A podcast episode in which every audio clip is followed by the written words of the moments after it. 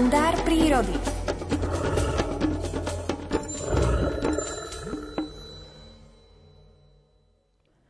Na jeseni sa mnoho živočíchov z prírody vytratilo, sťahovavé vtáky odleteli do svojich zimovísk a niektoré zvieratá sa uložili na zimný spánok. Vtáčiky sa už postupne vracajú a zvieratá sa tiež prebúdzajú a my ich opäť budeme môcť vidieť v prírode. Viete ale, aký je to nep- Aký je to pravý, neprerušovaný zimný spánok? O tom je dnešný príbeh prírodovedca Miroslava Sanigu z publikácie Príroda z každého rožka troška. Interpretuje Alfred Svan. Jedného dňa v septembri alebo v októbri sa každý netopier uloží na zimný spánok. Niektoré druhy sa pozavesujú tesne vedľa seba na povalu jaskyne a tam prečkajú pre nich nepriaznivé obdobie. Iné druhy spia o samote až do konca marca a začiatku apríla, keď sa preberú z dlhého zimného spánku a vyletia z podzemia na svetlo. Organizmus netopiera počas zimného spánku nápadne znižuje telesnú teplotu na 1 až 2 stupne Celzia a utlmuje chod všetkých jeho životne dôležitých fyziologických funkcií.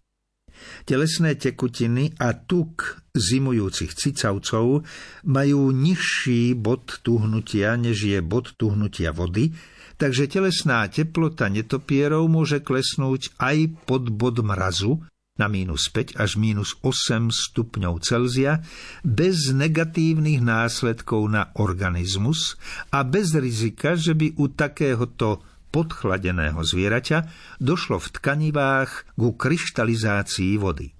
Počas zimného spánku upadá zviera do stavu akejsi letargie, strnulosti, keď sa u neho znižuje telesná teplota a všetky dôležité fyziologické pochody v organizme, tep srdca, dýchanie, sa utlmujú na minimum, udržujúc tak jeho chod na najnižších obrátkach.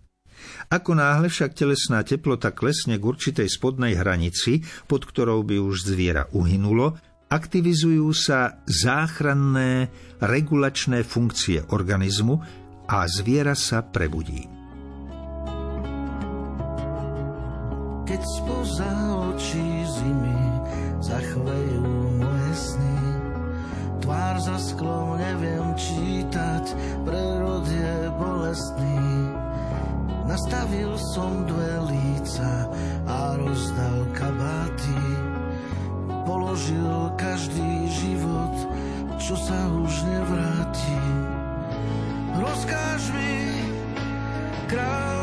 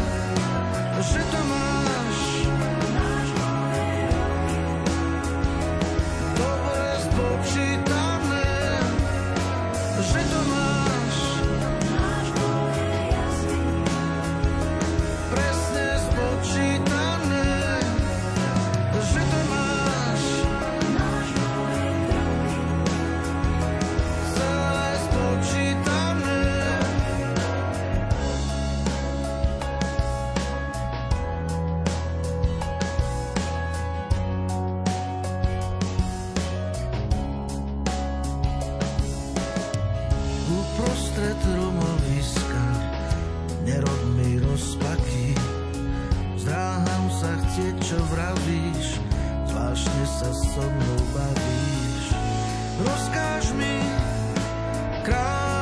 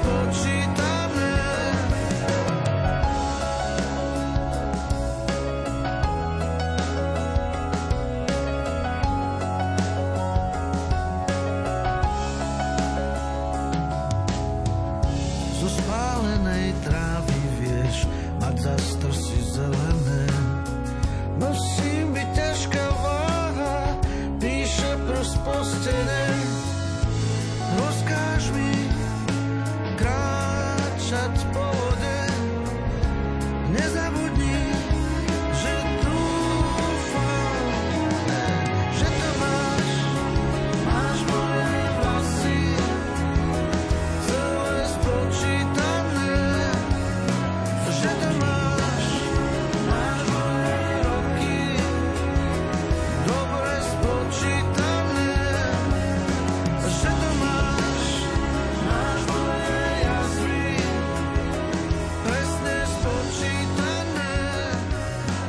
je te